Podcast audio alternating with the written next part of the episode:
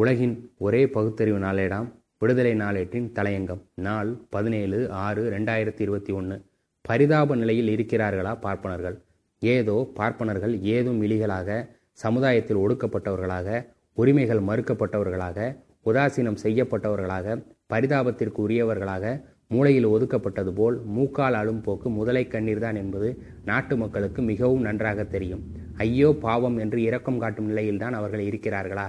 தினமலர் எனும் பார்ப்பன சங்கத்தின் அதிகாரப்பூர்வமற்ற ஏடு இந்த வகையில் எழுதுவதை நினைத்தால் இவர்களின் பாசாங்குத்தனத்தை பச்சையாக பட்டவர்தனமாக பகலில் சூரியனைப் போல தெரிந்து கொள்ளலாம்.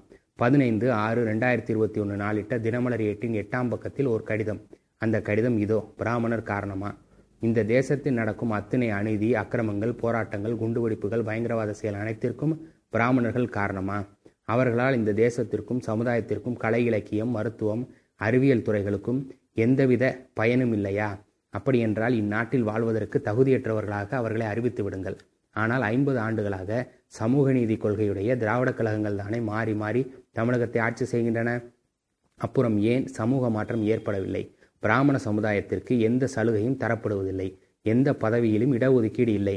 எங்கும் முன்னுரிமை இல்லை. கடந்த ஐம்பது ஆண்டுகளாக ஒதுக்கப்பட்ட ஒரு சாதி எப்படி திரும்ப திரும்ப நாட்டில் நடக்கும் அவலங்களுக்கு காரணமாக இருக்க முடியும்? தமிழகத்தில் பிராமணரை தவிர வேறு எந்த ஜாதியை பற்றியும் இழிவாக பேசினால் கலவரம் வெடிக்கும்.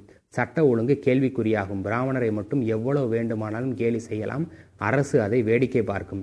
ஓர் மனிதன் பிறப்பை பார்க்காதீர். அவனால் இந்த சமுதாயத்திற்கு என்ன நன்மை என பார்ப்பதுதான் நியாயமானது. இதுதான் அந்த கடிதம். ஆசிரியர் கடிதங்கள் என்பவை பார்ப்பனர்களுக்கு எப்போதும் ஒரு குருசேத்திரம்தான். சன்னமாக விசை விதைகளை விதைக்கும் இடம் அது. இந்த கடிதத்தில் கூறப்பட்டிருப்பவைகளில் ஏதாவது மருந்துக்கும் ஓர் எல்மூக்கு அளவுக்காவது உண்மை இருக்கிறதா? கல்வி நிலையில் இவர்கள் உச்சத்தில் இல்லையா? வேலைவாய்ப்பில் இவர்களின் மக்கள் தொகை விகிதாச்சாரமான மூன்று விழுக்காடுக்கு மேல் பல மடங்கு இல்லையா? வேலைவாய்ப்பு இல்லாமல் ரிக்ஷாக்களை இழுத்து கொண்டிருக்கிறார்களா? கொளுத்தும் வெயிலில் சாலை போடும் வேலைகளில் ஈடுபட்டு கொண்டிருக்கிறார்களா? ஊடகங்கள் யார் கையில் இருக்கின்றன? டிவிஎஸ் போன்ற தொழிற்சாலைகளில் கீழ்மட்ட வேலைகளை தவிர மற்ற வேலைகளை ஆக்கிரமித்து கொண்டிருப்பவர்கள் யார்? Simpson Seshasayee TTK group Indian cement Ramco cement என்று ஒரு நீண்ட பட்டியல் உண்டே. இங்கெல்லாம் பணிபுரிவோர்களில் பார்ப்பனர்கள் ஆதிக்கம்தானே மறுக்க முடியுமா? மத்திய அரசு நிறுவனங்களில் நிரம்பி வழிவோர் யார்? இந்து ஏட்டின் அலுவலகத்திற்குள் நுழைந்தார். அங்கு முக்கிய இடங்களில் குழு குழு அறைகளில் அமர்ந்திருப்பவர்கள் யார்?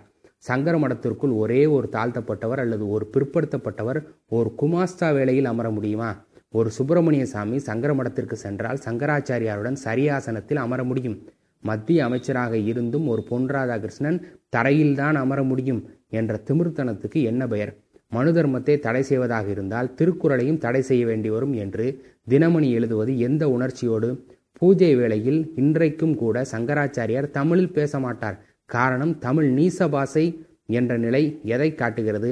ஹிந்துக்களை ஒன்று சேருங்கள் என்று தாழ்த்தப்பட்டவர்களையும் பிற்படுத்தப்பட்டவர்களையும் ஆழ்பலத்துக்கு கூவி கூவி ஒரு பக்கத்தில் அழைத்து கொண்டு அந்த ஹிந்து மதத்தைச் சேர்ந்த தாழ்த்தப்பட்டோருக்கும் பிற்படுத்தப்பட்டோருக்கும் அர்ச்சகர் உரிமைக்காக தந்தை பெரியார் அவர்கள் ஜாதி ஒழிப்பு தீண்டாமை ஒழிப்பு தத்துவத்தின் அடிப்படையில் திமுக ஆட்சியில் முத்தமிழறிஞர் முதலமைச்சர் கலைஞர் சட்டம் செய்தால் அதனை எதிர்த்து உச்சநீதிமன்றத்திற்கு பதிமூணு பார்ப்பனர்கள் சென்றாரே. அதன் பின்னணியில் சங்கராச்சாரியாரும் ஜீயரும் ஆச்சாரியாருமும் இருந்தனரே. இது எதை காட்டுகிறது? கேரள மாநிலம் கொச்சியில் நடைபெற்ற பார்ப்பனர்கள் மாநாட்டில் தமிழ்நாட்டை சேர்ந்த உயர்நீதிமன்ற நீதிபதி பங்கேற்று பேசுவது சட்டப்படி சரியானதா?